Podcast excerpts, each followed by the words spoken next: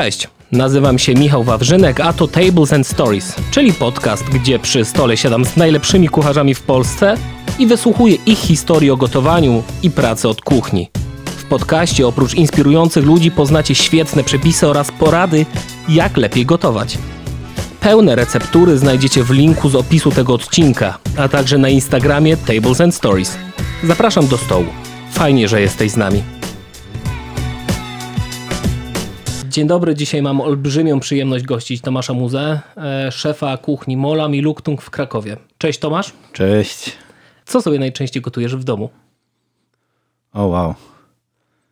To jest dobre pytanie. W tym momencie, co ja sobie najczęściej gotuję w domu? To strasznie mało gotuję w domu, bo ja z reguły gotuję w kuchni, w której jestem. W domu jestem na tyle mało, że jak jestem w sytuacji takiej, że jestem w domu, czyli mam dzień wolny, to ja wyjeżdżam e, i wtedy raczej tylko robię kanapki nad ranem, ale jakbym gotował w domu, tu nie zaskoczyłeś tym pytaniem. Myślę, że ten. Jedne z rzeczy, które bardzo lubię robić, to są makarony i to wszelkiego rodzaju putaneski, inne historie. Lubię mocne smaki, nie? Jakby to widać zresztą na przykładzie kuchni w Molam i w Luktung. Ja lubię mieć takie mocne uderzenie. Czy to będzie umami, kwaśne, słodkie, słone, to musi być pełne smaku. Więc a gdy jest dobra pogoda, to lubię grillować. A powiedz mi, jaka jest różnica pomiędzy gotowaniem w domu dla bliskich, a gotowaniem w restauracji dla gości? Kolejne pytanie, którym mnie zaskoczyłeś. Myślę, że tak naprawdę nie ma żadnej. To, to są moi e, goście tak samo jakby w domu czy w restauracji. W restauracji gotujemy w hektolitrach, a nie tam, wiesz, w małych e, miseczkach, więc e, to jest trochę inaczej. Natomiast mm, myślę, że nie powinno być jakby. My też zawsze, ja zawsze staram się przekazać tą kwestię swoim szefom, swoim menadżerom, swoim kelnerom, że to są nasi goście. To jest dokładnie to samo, jakby przed dawno niewidziany, dobry znajomy do ciebie, do, do domu, to ja chciałbym, żebyśmy my w Molam go potraktowali w bardzo podobny sposób. Nie? Że to jest ten dawno niewidziany, dobry znajomy. I czasami ten dawno niewidziany, dobry znajomy to jest wujek, który zawsze robi focha. Ten serwis, czy ta gościnność, którą mu damy, tak jak ten gość, który jest strasznie jakiś taki źle się czuje i próbuje się wyładować i jego też trzeba przytulić trochę inaczej niż kiedy jest to nasz dawno niewidziany dobry znajomy z liceum, gdzie od razu możemy przybić piątkę i praktycznie usiąść obok siebie, nawet jeżeli jest się kelnerem i, i tym gościem. Nie? Ten serwis jest bardzo luźny w Molam. I, ale nie, nie, nie ma różnicy według mnie. Nie? Powinno się tak samo mocno walczyć o każdy element, w, zarówno w jednym, jak i w drugim przypadku. W swoich restauracjach proponujecie inne podejście do kuchni azjatyckiej. Czym się wyróżniają wasze, wasze menu i wasze koncepty? Ja myślę, że my niekoniecznie, bo, bo to jest specyfika tego, co się działo jakby z kuchnią azjatycką w Polsce, a także w innych krajach. Jakby i ja tutaj nie będę nikogo oceniał, ale większość kuchni azjatyckich, które były e, zarówno w Polsce, jak i w, nie wiem, w Niemczech, Wielkiej Brytanii i tak dalej, to były osoby, które emigrowały. Tajowie, Wietnamczycy, nie wiem, Indonezyjczycy. Ich kuchnie nie miały na celu e, w większości przypadków pokazania wspaniałości tej kuchni, zawiłości, różnych smaków, sposobu samego serwowania i jedzenia tej kuchni, to były miejsca, które miały zapewnić dochód. Zapłacić za czynsz, za dzieci w szkole, za paliwo do samochodu, którym te dzieci trzeba zawieźć. Więc tam było zupełnie inne przełożenie. To są z reguły kuchnie, które są robione w taki sposób, żeby to się sprzedało. To nie ma być tym prawdziwym smakiem, bo ten prawdziwy smak niejednokrotnie będzie zbyt trudny dla Niemców, Włochów, Hiszpanów, Anglików, Polaków itd., tak itd. Tak Więc nasza kuchnia różni się o tyle, że my próbujemy to robić tak, jakby to było zrobione tam. Tak jakby, tak jakby Tajowie, powiedzmy w przypadku Molam, czy Indonezyjczycy Malezyjczycy e, w przypadku Luktung serwowali to sobie nawzajem. To, to jest jakby idea, nie? żeby się zbliżyć jak najbardziej do tego, co jest robione tam i co jest serwowane sobie nawzajem, a nie nam turystom, którzy przyjeżdżają, bo takie restauracje, które są bardzo takie wyśrednione i grzeczne, takie, że wszystko da się zjeść, są też w Tajlandii i w Indonezji. Nie? To, to nie jest tylko wina, wina Europy. To, to wszędzie się dzieje. Ale też jest tam strasznie dużo takich restauracji, które serwują dokładnie to. Nie? Jakby cały, cały Bangkok jest taką jedną wielką restauracją. I my chcieliśmy się zbliżyć jak najbardziej do tego, co by się działo, gdybyś ty przyszedł do kogoś do domu i chciał zjeść to jedzenie. Nie? Jakby zupełnie inne rzeczy są jedzone tam, niż to, co było serwowane e, w tych wszystkich restauracjach w tych różnych krajach i w Polsce też.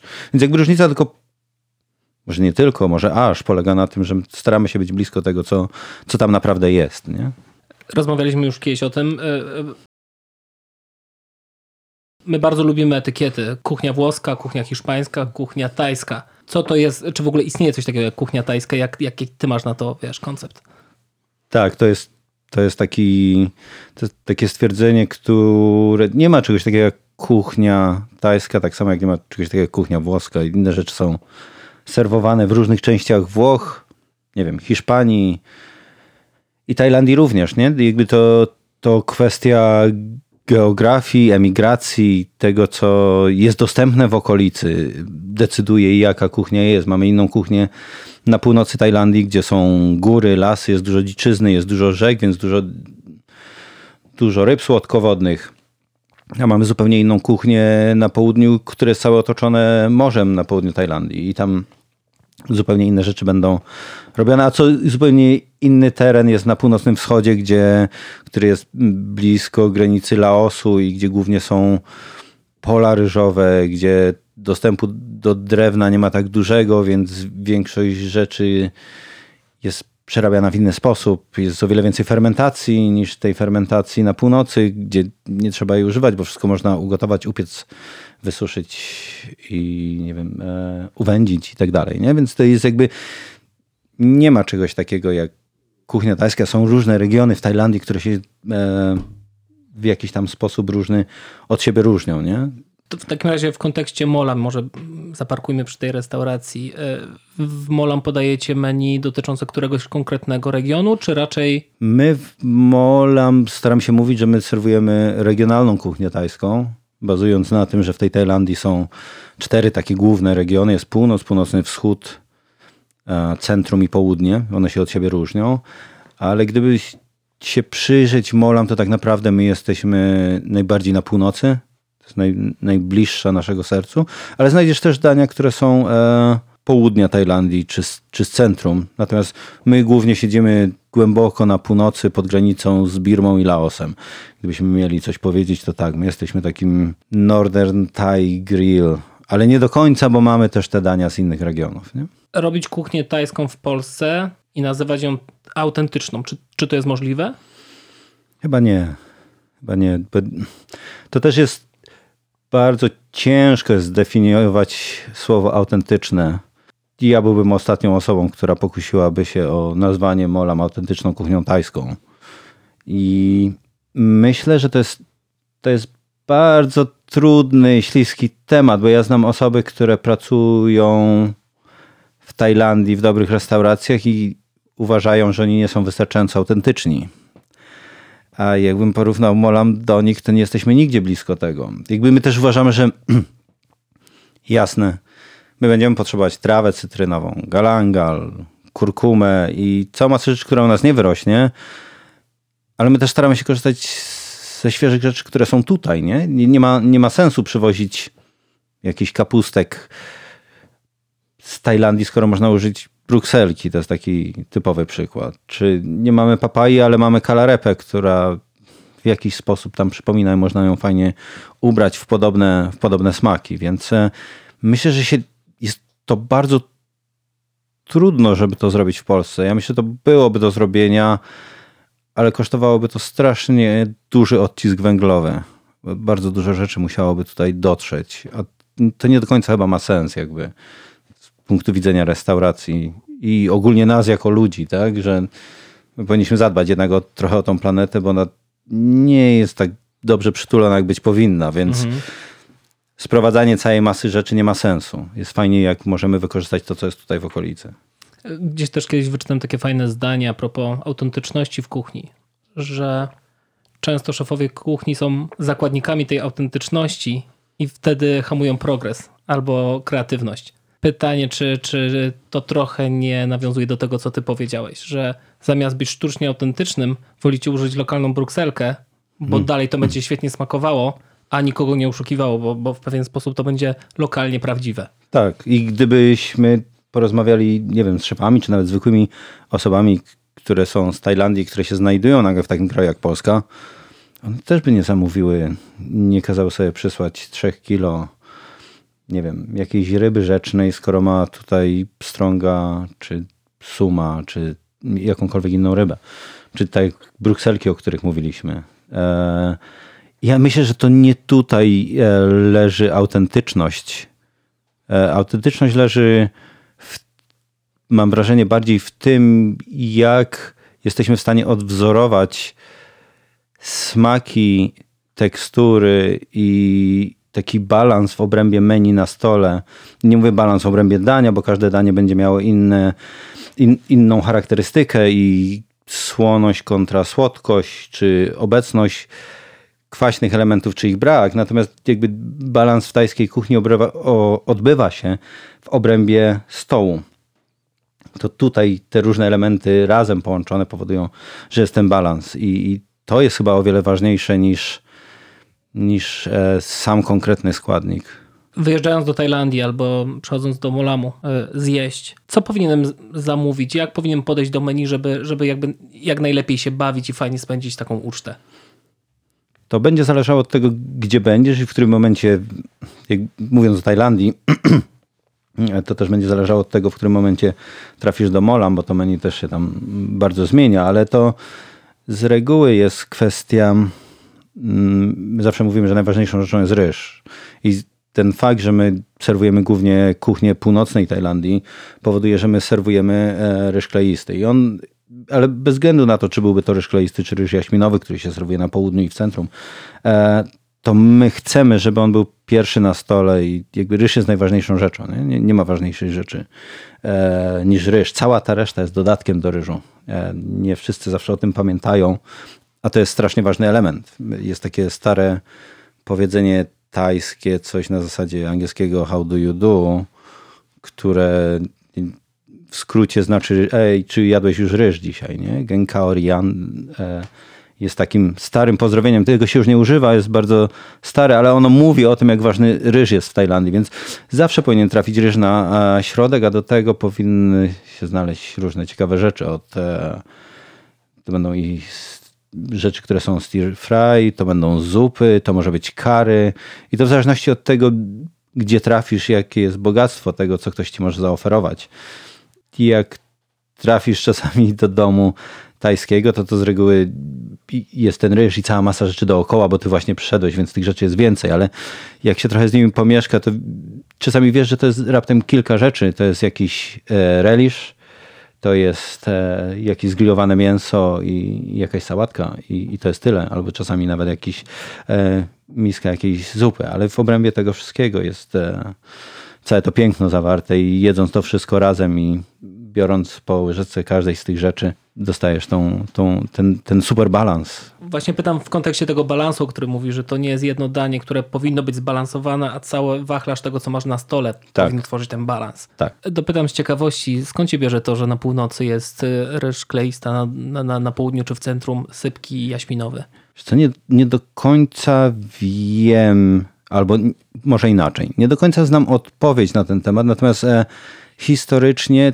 to ta północna część Tajlandii i północno-wschodnia zawsze hodowały ryż kleisty. Jak się przesuniemy poza granicę północną Tajlandii, czyli przejdziemy albo do Laosu, albo do Birmy, to tam też ten ryż kleisty jest hodowany. Natomiast z jakiegoś powodu centrum i, i południe ma, hodują ryż jaśminowy. Jak się przesuniemy dalej na południe do Malezji i Indonezji, no to tam też jest ryż jaśminowy. To ta północ Tajlandii jest taka specyficzna i ten ryż jest tam hodowany. Ale gdybym miał, muszę zrobić tutaj poważniejszy research, bo tutaj jest jakiś element, którego nie wiem. Dobra, to teraz e, zacznijmy temat e, twojego przepisu, który przygotowałeś, ale najpierw pytanie, czy kuchnia tajska jest trudna do ugotowania w mieszkaniu przez kompletnego amatora, czy, czy, czy e, młodzi osoby, które chcą gotować same dla siebie, powinny się bać tej kuchni? Nie, myślę, że zdecydowanie nie. Natomiast zawsze będzie trudniej ugotować coś, jeżeli nie zjadło się tego wcześniej tam, na miejscu, nie? Gdzie jeżeli ty to zjadłeś gdzieś, to masz tą pamięć swoich kubków smakowych i ty wracając możesz powiedzieć, o kurde, chciałem zrobić coś takiego. Nie, to było kwaśniejsze, nie, to było słodsze. Em, muszę tutaj jeszcze coś dodać. Dla każdego, kto był i ma jakiś taki basic skill w gotowaniu, to nie jest tak trudna kuchnia. Jasne, tam jest strasznie dużo niuansów i tak dalej, i żeby zrobić ją na super blisko ją odzorować, to już jest e, zupełnie inna piłka. Natomiast nie, to nie jest, nie, nie uważam, że to jest trudna kuchnia. Ale ja też spoglądam na to z trochę innej perspektywy, tak? Jestem w zupełnie innej pozycji. Robię to na tyle długo, że wydaje mi się, że to jest super proste. A być może wcale tak nie jest. Ale nie, ona nie jest trudna do zrobienia. To jest, to jest kwestia posiadania tej wiedzy, jak to powinno smakować, żeby się do tego zbliżyć. Jasne, można ugotować też nigdy nie będąc w Tajlandii, ale mam wrażenie, że może inaczej. Mam wrażenie, że wtedy trudno się będzie znaleźć blisko tego, czym to naprawdę jest, jeżeli nie będziesz tego. Jak pojedziesz gdzieś, nie wiem, na południe Włoch i dostaniesz gdzieś na targu rybnym tą pastę, o której mówiłem, putaneskę, która jest taka ostra, pełna smaku. Tam są i anczowi, są kapary i tak dalej. Jest taka super intensywna. Um, i jak ją tam raz zjesz, to ty wiesz, czego szukasz, ale jak ją nigdy wcześniej nie zrobiłeś, to ty nie do końca wiesz. Możesz sobie myśleć, ej, chwila, ale to już jest zbyt intensywne, a to właśnie o to chodzi, tak? Ale nie mając tej wiedzy, będzie ci trudno się znaleźć blisko tego, o co w tym chodzi. Jakie danie dla nas przygotowałeś? Przygotowałem dla nas danie, które nie jest chyba jakoś super mocno znane w Polsce. I jak rozmawialiśmy o tym, że mamy różne regiony w Tajlandii, że mamy tą północ, którą my tak bardzo lubimy w Molam i północny wschód, który też lubimy bardzo. Jest centrum Tajlandii, które jest najbardziej takie wyrafinowane. Tam jest też, ono jest w miejscu, gdzie była stolica, więc jakby dwór królewski i dużo osób, które mają duże ilości pieniędzy, więc osoby, które nie jedzą, żeby się nakarmić, tylko sprawia im to frajdę, więc e, wiadomo, że tam zawsze będzie ten, ta gastronomia najlepiej rozwinięta i mamy południe, które już mm, na granicy z Malezją, ale co jest e, charakterystyczne dla południa, to bardzo duża ilość e, owoców morza i przede wszystkim wykorzystanie produktu, który się nazywa kapi i który jest e, pastą z fermentowanych krewetek, który daje ten, tą umamiczność, tą słoność, tą taką bazę mocną do, do dań. I, I danie, i o ile historycznie w Tajlandii kary z mlekiem kokosowym pojawiały się w miejscach, gdzie była linia brzegowa, bo one zawsze rosły wzdłuż linii brzegowej. Więc tam ten fragment centrum i południe to są głównie miejsca, gdzie, gdzie dużo tego mleka kokosowego się używa. Natomiast najbardziej znane kary z południa Tajlandii to są kary, które w ogóle nie używają mleka kokosowego. I jednym z takich kary jest właśnie geng som. I geng som w tłumaczeniu geng to słowo geng znaczy kary, w takim luźnym rozumieniu tego słowa, a, a som znaczy kwaśny. I to jest po prostu kwaśne curry. To jest, e, z angielskiego to jest e, sour orange e, czyli kwaśne pomarańczowe curry. I to danie przygotowane jest w ten sposób, że mm, robi się pastę curry, czyli mieszankę przypraw. Tam są suche chili, tam jest e, galangal, trawa cytrynowa, czosnek, szalotka, etc. The usual suspects w tajskich curry to zawsze są te elementy w różnych e, ilościach w obrębie tego e, różnych past. I tą pastę potem rozpuszcza się w bulionie rybnym i doprawia wodą tamaryndową i sosem rybnym. I jest to bardzo ostre, kwaśne i słone. Bardzo ostra, kwaśna i słona zupa. I jakby balans smaków to jest ten kwaśny i słony, mniej więcej na tym samym poziomie i zaraz potem uderzające, e, uderzający ten, ten spice, czyli ta, ta ostrość. Mm. To kary z reguły jest serwowane z rybą. Zdarza się to kary zjeść z owocami morza, ale najbardziej popularny jest z rybą. Do tego dania dodawane są też e, warzywa i one są dodawane ze względu na ich chrupkość, więc one są dodawane na sam koniec. I jakby my znamy papaję z sałatki z e, papają, a papaja często jest krojona i wrzucana na sam koniec do tego dania. Jako ten element, który ma dać ten, mm, tą chrupkość, ten, tą teksturę. Ponadto jedną z rzeczy, która też się tam bardzo często pojawia, to są różnego rodzaju kwaśne liście. My tutaj mamy przykład w Polsce, to jest szczaw, ale jak się znajdziesz w Tajlandii, to nagle się okazuje, że tych kwaśnych liści są jakieś niesamowite ilości i one zawsze trafiają do tej zupy, żeby jeszcze mocniej podbić tą, e, tą kwasowość tej zupy. I my mówimy o południu Tajlandii, czyli jest super gorąco. Jest wiesz, 30 parę stopni przez większą część roku. Mamy e, plaże, mamy tych rybaków lądujących z tymi rybami i potem te ryby trafiają do tego. To jest wszystko super świeże, super intensywne i myślałbyś, że ej, jedzenie ostrych rzeczy, jak jest ciepło, jaki sens, nie? Dlaczego oni, oni, oni to robią? A, ale to tak naprawdę pomaga, nie? To powoduje, że się pocisz i automatycznie się schładzasz, więc jest tutaj trochę takie na odwrót tego, co byśmy myśleli. To jedzenie super działa, e, to ostre jedzenie super działa, jeżeli jest jedzone w ciepłym klimacie. Ja zapomniałem jeszcze dodać, że super ważnym elementem w tej zupie, już to mówiłem wcześniej, ale jest e, ta pasta krewetkowa kapi i ona jest e, super ważna, bo ona dodaje tego takiego mocnego w muzyce powiedzielibyśmy, że to jest ten baseline. Kapi jest tym takim, tą bazą, tym umami takim mocnym, siedzącym tam na dole. Super fajna zupa, super fajna do, do jedzenia. Gangsom. Gangsom. Gangsom. E, gdzie po raz pierwszy jadłeś? Gangsom po raz pierwszy jadłem w Londynie. e, w restauracji Kiln na Soho, ale jadłem też e, super Gangsom półtorej roku temu, jak byłem w Tajlandii. I zdarzyło mi się parę razy zjeść takie gangsom, którego nie byłem w stanie skończyć, bo było tak intensywne. I panie zawsze się śmiały z boku. Mówię, więcej ryżu? Więcej ryżu? Może przyniosę ci więcej ryżu, bo widzę, że już nie dajesz rady. A różniła się ta wersja w Tajlandii od tej w Londynie? Tak, myślę, że nasza była delikatniejsza trochę. Ale my też wychodziliśmy z założenia w Kilnie, bo ja w Kilnie pracowałem, że ten gangsom też musi pokazać, pozwolić tej rybie zabłysnąć. My mieliśmy super ryby z, z Kornwali.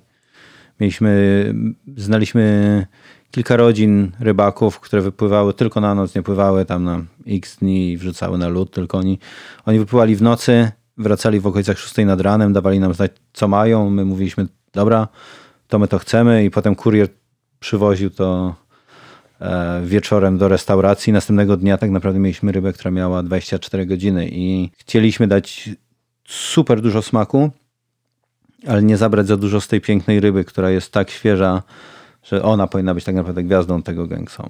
A, a jakie ryby możemy wykorzystać w tym przepisie? Wszystkie białe, czy?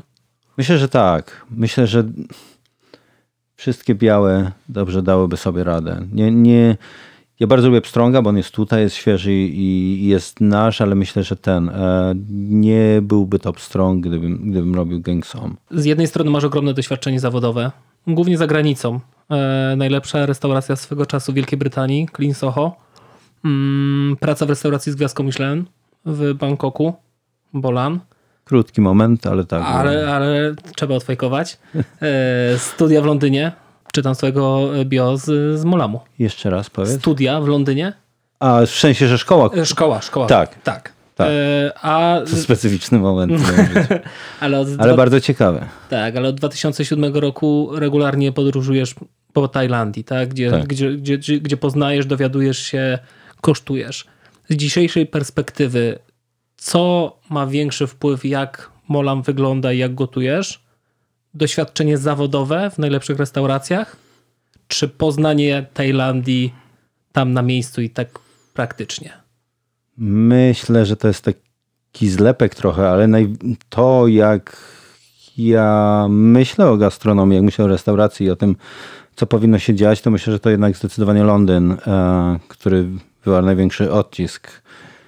A to, co gotujemy, to już są potem moje podróże i to, że byłem w tej restauracji, tamtej, zrobiłem staż tu, tam i tak dalej, i tak dalej. I, ale przede wszystkim jedzenie, jedzenie, jedzenie, jeszcze raz jedzenie, nie? jeżdżenie i, i sprawdzanie, jak to smakuje.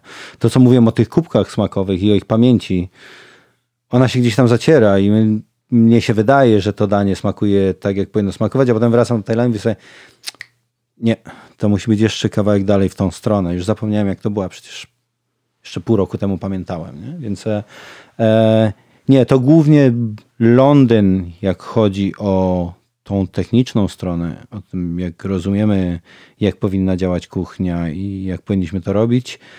A już potem, jak chodzi o dania, to, to te wszystkie podróże i wyjazdy. Okej, ale wybór e, kuchni tajskiej czy Tajlandii to był przypadek, czy, czy wiedziałeś, że będziesz chciał gotować tą kuchnię? Jak się stało, że... że, że... Nie, to totalny przypadek. Ja, ja ogólnie uwielbiałem... To, to zabrzmi trochę takie klisze, ale e, ja bardzo lubiłem gotować. E, zawsze lubiłem jakieś tam rzeczy robić. Nigdy nie myślałem, że będę gotował profesjonalnie. Jakby to, ja nie, ja nie jestem osobą, która mając lat 16 dokonała świadomego wyboru i poszła do szkoły gastronomicznej i potem zaczęła pracując w różnych restauracjach i pijała się różnymi szczebelkami. To zupełnie inaczej wyglądało w mojej sytuacji. Ja, ja studiowałem geomorfologię na Uniwersytecie Jagiellońskim. Ja grałem muzykę na imprezach. Wyjechałem do Londynu, żeby kupić płyty. A, a potem nagle z nienacka znalazłem się w Tajlandii, bo Londyn będąc takim hubem, gdzie się dało polecić za niewielkie pieniądze w różne części e, świata. I ja znalazłem się w Tajlandii, do której wcale nie chciałem tak bardzo lecieć, ale mm, to nie był wyjazd. Ja chciałem gdzieś w stronę Karaibów, a moja narzeczona powiedziała, nie, Tomek musi pojechać do Tajlandii, tam jest, z tego co czytałem, tam jest naprawdę super. No i pojechaliśmy.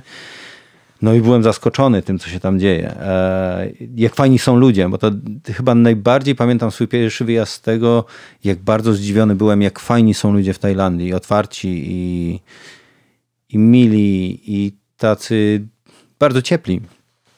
I to było coś, co mnie strasznie zaskoczyło. Stwierdziłem, ej, musimy tam wrócić, a kolejną rzeczą było jedzenie, które do tej pory gdzieś tam znałem, gdzieś jadłem jakieś zielone kary, gdzieś jakiegoś pattaja i tak dalej. A tu się nagle okazało, że oprócz tych pattajów zielonych kary jest po prostu cała masa rzeczy, których w ogóle, o których w ogóle nigdy nie wiedziałem. No i potem się zaczęło. Nie wiem, czy, czy odpowiadam na pytanie, bo już zapomniałem, jakie tak, pytanie tak, było. Tak, tak, tak. Jak, jak, jak, jak się znalazłeś w ogóle w Tajlandii? Dlaczego, dlaczego to tak, gotujesz? ale nie, ja nigdy nie myślałem, że... Ja w ogóle nigdy nie myślałem, że będę gotował. Ja to robiłem, bo to lubiłem robić, a ale nigdy nie myślałem, że będę gotował. Już zupełnie nie myślałem, że będę gotował jedzenie tajskie. Jak ja pamiętam, że mieszkając w Wielkiej Brytanii, ja widywałem swoich znajomych raz do roku, jak jeździliśmy na snowboard do, do Austrii czy tam e, do Włoch. Ja zawsze byłem tą osobą, która gotowała. I w pewnym momencie byłem tą osobą, która gotowała im, nie wiem, masa mankary, czy jakiś tam stir fry, czy coś tam.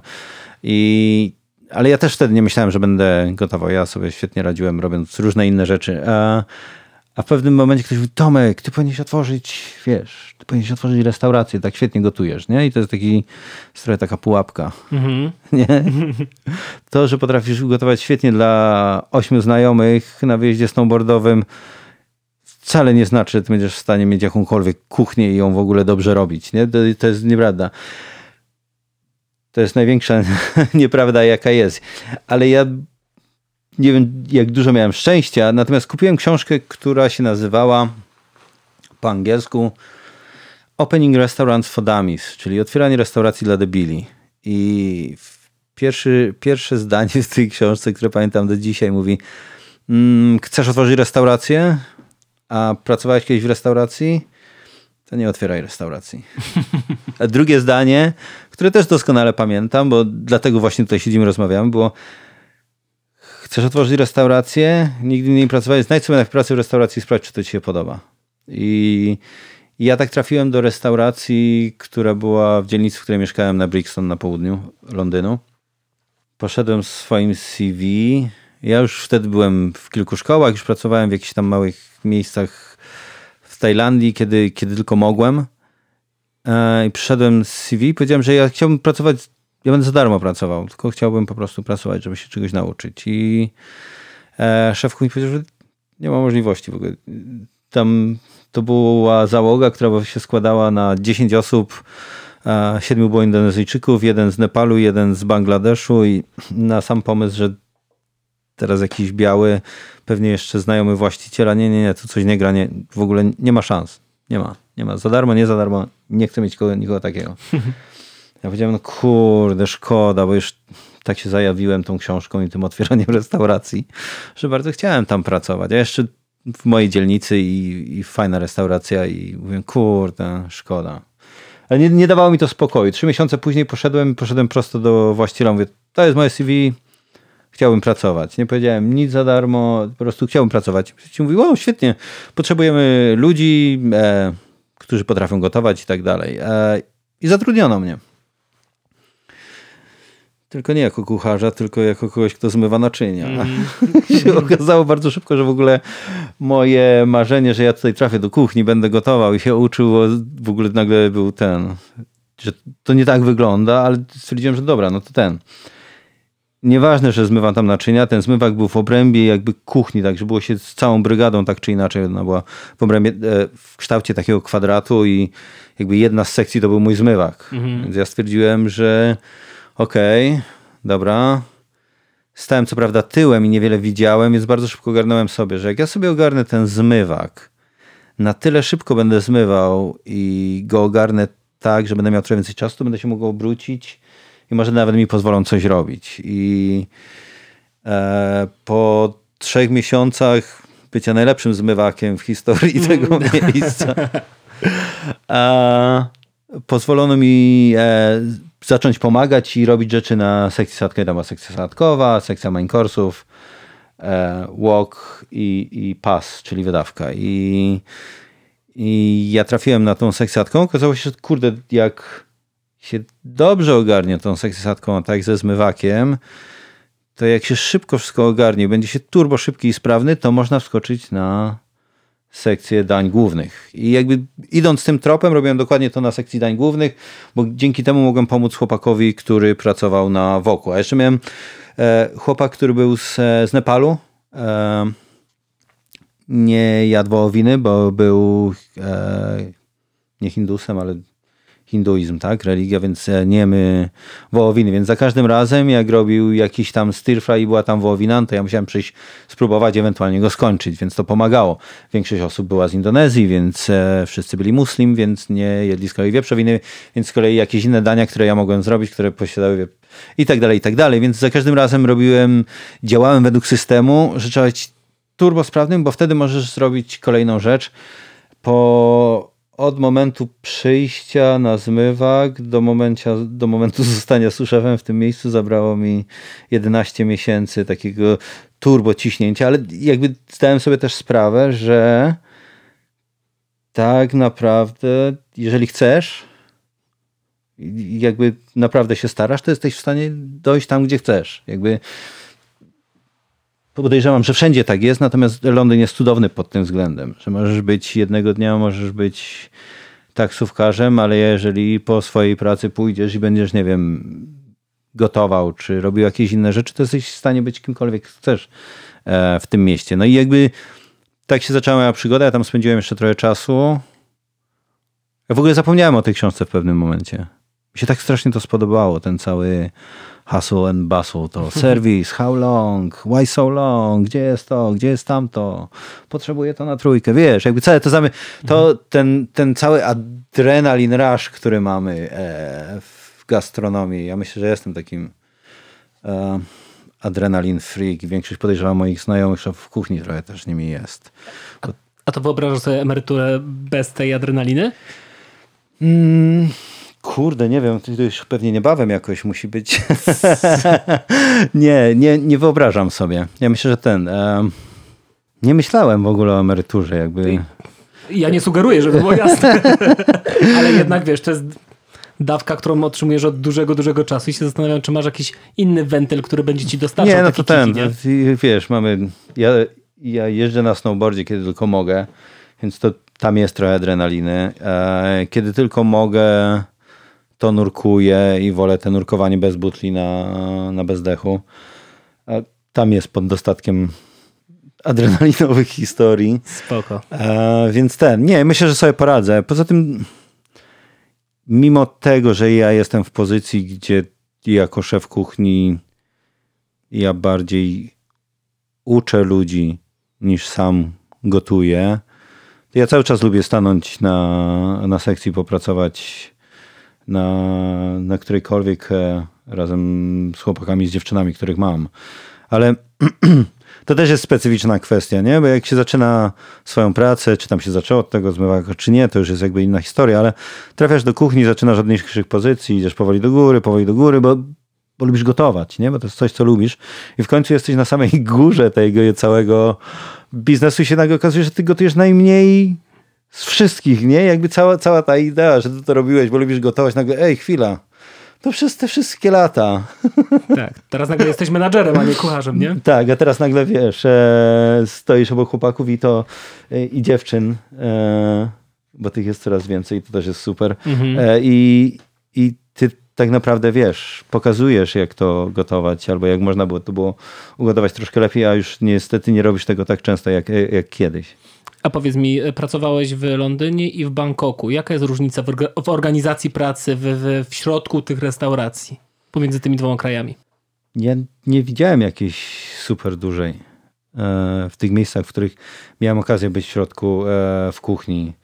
I to jest chyba bardziej mm, Bolan, w którym byłem przez moment, był gwiazdkową restauracją, która robiła takie naprawdę, jak ktoś chce pooglądać trochę na temat tego, co się działo w Bolan, bo Bolan są zamknięty po pandemii, niestety. Natomiast to jest chyba piąty sezon e, Chef Stable, trzeci chyba odcinek czy coś. Tam jest o, o Bolanie, o, o Bo i o Bo jest szefową kuchni i razem z nią robi to Dylan. Bo jest z Tajlandii, Dylan jest z Australii. Oni razem się spotkali u z kolei innego szefa, Davida Thompsona, u którego byłem rok temu w kuchni, ale to, to są wszystko restauracje, które dbają o detal. Każdy sobie zdaje sprawę, że dobre jedzenie to są wszystkie elementy po drodze zrobione dobrze i, i jakby ja miałem szczęście pracować w miejscach dobrych w Londynie, w których takie samo myślenie było. A jakby próbujemy to przełożyć też jak najbardziej na to, co robimy w Molam. Nie? Zdajemy sobie sprawę, że my dajemy bardzo takie proste, szczere jedzenie i my nie mamy się za czym schować. My musimy zrobić wszystko super, nie? Nie, nie ma momentu, że gdzieś przykryjemy coś pianką albo gdzieś będzie na tyle duży teatr, że ktoś może, może mu umknie, że to jedzenie nie zostało tak dobrze zrobione. Nie, to ono musi być po prostu super, bo inaczej nie ma sensu go robić, nie? Albo tak trochę zero-jedynkowo czasami patrzymy na tą kwestię. Dzięki podróżowaniu e, po Tajlandii masz olbrzymią wiedzę historyczną, geograficzną, społeczną, kulturową. Jak taka wiedza pomaga ci gotować? Ja mam wrażenie, że jakby duża część mojej wiedzy nawet nie jest związana z tym, że ja podróżowałem, tylko że ja strasznie dużo czytałem książek ludzi, którzy albo gotują, albo gotowali, albo podróżowali. E, Ja myślę, że znajomość tych wszystkich kontekstów, to co opowiadaliśmy, że mamy północ Tajlandii, która jest górzysta i tam jest pod dostatkiem tego drewna i można te wszystkie rzeczy smażyć i grillować. My sobie zdajemy sprawę, gdzie co robimy, jak próbujemy być serwować tą tajską kuchnię regionalną, to ta wiedza pomaga nam stwierdzić, ej, to warzywo będzie miało sens, a to warzywo nie będzie miało sens, ta ryba będzie miała sens, a ta druga nie, bo takie coś nie pływa na północy, ale takie coś pływa na pewno na południu. Jakby świadomość tych wszystkich elementów i pozwala ci być bliżej tego, dokładniejszy w tym, co robisz, szczególnie jak chcesz dać taką jak najbardziej prawdziwą kuchnię tajską. Nie? Jakby wiemy, że nie ma czegoś takiego jak kuchnia tajska, ale jak najbardziej prawdziwą według tego regionu, z którego, z którego to danie pochodzi. To chyba nie tylko chodzi o to, że o tą autentyczność, ale po prostu byłoby gorsze smakowo chyba, nie? Myślę, że może nawet nie tyle gorsze smakowo, co nie byłoby tym, co chcemy osiągnąć. Nie? Byliśmy gdzieś tam powiedzmy na północnym e, wschodzie, gdzie jest strasznie dużo tych fermentacji i tak dalej. Jedliśmy wieprzowinę, która jest fermentowana w 30 stopniach przez 3 dni siedzi i potem jest super kwaśna i słona. I to jest jakby przedziwne, bo rzadko kiedy jemy wieprzowinę, która jest kwaśna.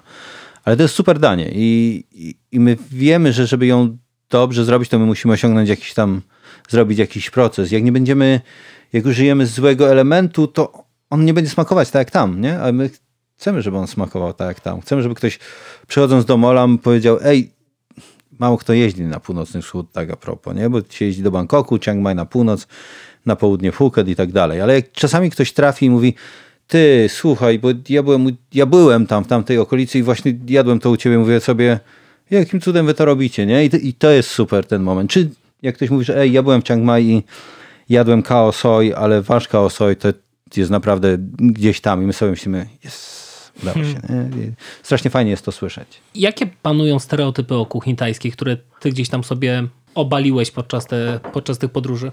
Takie, które ja słyszałem i potem pojechałem, nagle mhm. się okazało, że jest inaczej. Hmm.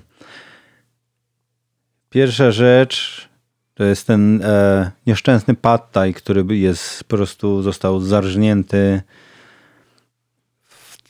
tak straszny, bo to jest fajne danie, nie? To jest, to jest bardzo fajne danie, bardzo młode danie. To jest danie, które powstało po wojnie, kiedy były problemy z, z dostępnością ryżu. Było strasznie dużo mąki ryżowej, ale nie było za dużo ryżu. I ktoś wpadł na pomysł, słuchajcie, zróbmy nudle i wbijmy takie smaki, które my jako tajowie lubimy. Słodki, kwaśny, słony, trochę ostry i tak dalej. Nie? Cała ta mieszanka i, i zróbmy taki stir fry, nazwijmy to pad thai. Czyli e, tajski stir fry, bo słowo pad to znaczy robić stir fry, a, a thai to thai. Mhm. E, I, I to jest fajne danie. I dobrze zrobione, jest super smaczne. Natomiast ono zostało gdzieś tam w pewnym momencie strasznie wyeksploatowane. To jest też takie danie, które jest łatwe w smakach i o wiele bardziej e, mm, akceptowalne dla nas, e, Europejczyków, więc ono bardzo szybko tajowie skumali, że można to robić i sprzedawać. Tylko jak to potem trafiło z powrot, jak to trafiło do Europy, nie z powrotem, bo nigdy nie, z niej nie wyjechało, ale jak to trafiło do Europy, to nagle ludzie zaczęli e, robić, bo co do patta jest turbo prosty. To jest cukier, sos rybny i woda tamaryndowa. Nic więcej. Trzy składniki w odpowiednich e, proporcjach, w odpowiedni sposób przygotowane. To nagle ja byłem w restauracjach, gdzie widziałem, gdzie się dodaje ketchup Heinza, um, pomidorowy koncentrat, no tysiące rzeczy, które tam w ogóle nie miały miejsca. I on stał się takim daniem, takim, muszę po angielsku to powiedzieć, e, był po prostu bastardized. Tak totalnie po prostu. I my zawsze pierwszą rzeczą, którą się zdumiałem, że to, że tak naprawdę ten pad jest jedzony głównie przez ludzi, którzy przyjeżdżają do Tajlandii niż Tajów, bo jak zacząłem rozmawiać z ludźmi, ja mam dwie osoby z Tajlandii w kuchni e, w Molam. Jedna dziewczyna jest z nami od roku i, i Be, Natavi i Base, który razem ze mną otwierał Molam. Jest ze mną od samego początku i jak zapytasz chłopaka, który ma 30 lat, jest w Tajlandii, zapytasz go ile razy zjadł pad to on ci powie 7? Nie? To większość nas turystów wie więcej podczas dwutygodniowego wyjazdu Pad niż on przez całe swoje życie. A jak zapytasz, a ile razy go kupiłeś sam? No może z dwa razy, jak tam gdzieś ktoś miał, to od kogoś wziąłem. Jakby, że to wcale nie te dania, które my kojarzymy jako super popularne. Zielone kary, ten Pad te kurczak z nerkowcami i tak dalej. To wszystkie takie najbardziej znane. One nie, nie do końca są tak bardzo popularne tam, Jak u nas. I to, i to był pierwszy taki duży, duży, duży, duży taki mi. Dlatego my otwierając Molan stwierdziliśmy, nie, nie, nie ma szans, nie będziemy mieć Nie? To, to nie jest danie, które się tam je. Są inne piękne dania, które się tam je i się je o wiele częściej niż, e, niż pad thai'a. Więc to był taki chyba największy ten, gdzie się okazało, że zupełnie inne dania są jedzone tam przez Tajów niż, niż, niż to, co, to, co nam się wydaje i to, co jest sprzedawane w tych europejskich, tajskich miejscach. I klasycznie na koniec u mnie szybkie pytanie i szybka odpowiedź. Lato w tajskiej dżungli czy zima w polskich górach? Lato w tajskiej dżungli. Najważniejsze narzędzie w tajskiej kuchni. Pok-pok, czyli moździerz. Pierwsza rzecz, którą pijesz lub jesz po wylądowaniu w Tajlandii.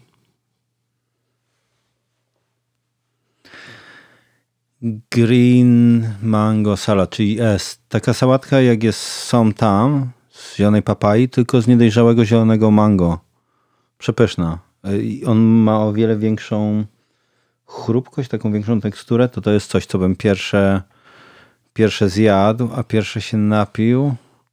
Gdybym się napił wody po prostu, bo jest strasznie gorąco. Okej, to w takim razie pierwsza rzecz, którą y, zjesz, gdy wracasz do Polski z Tajlandii.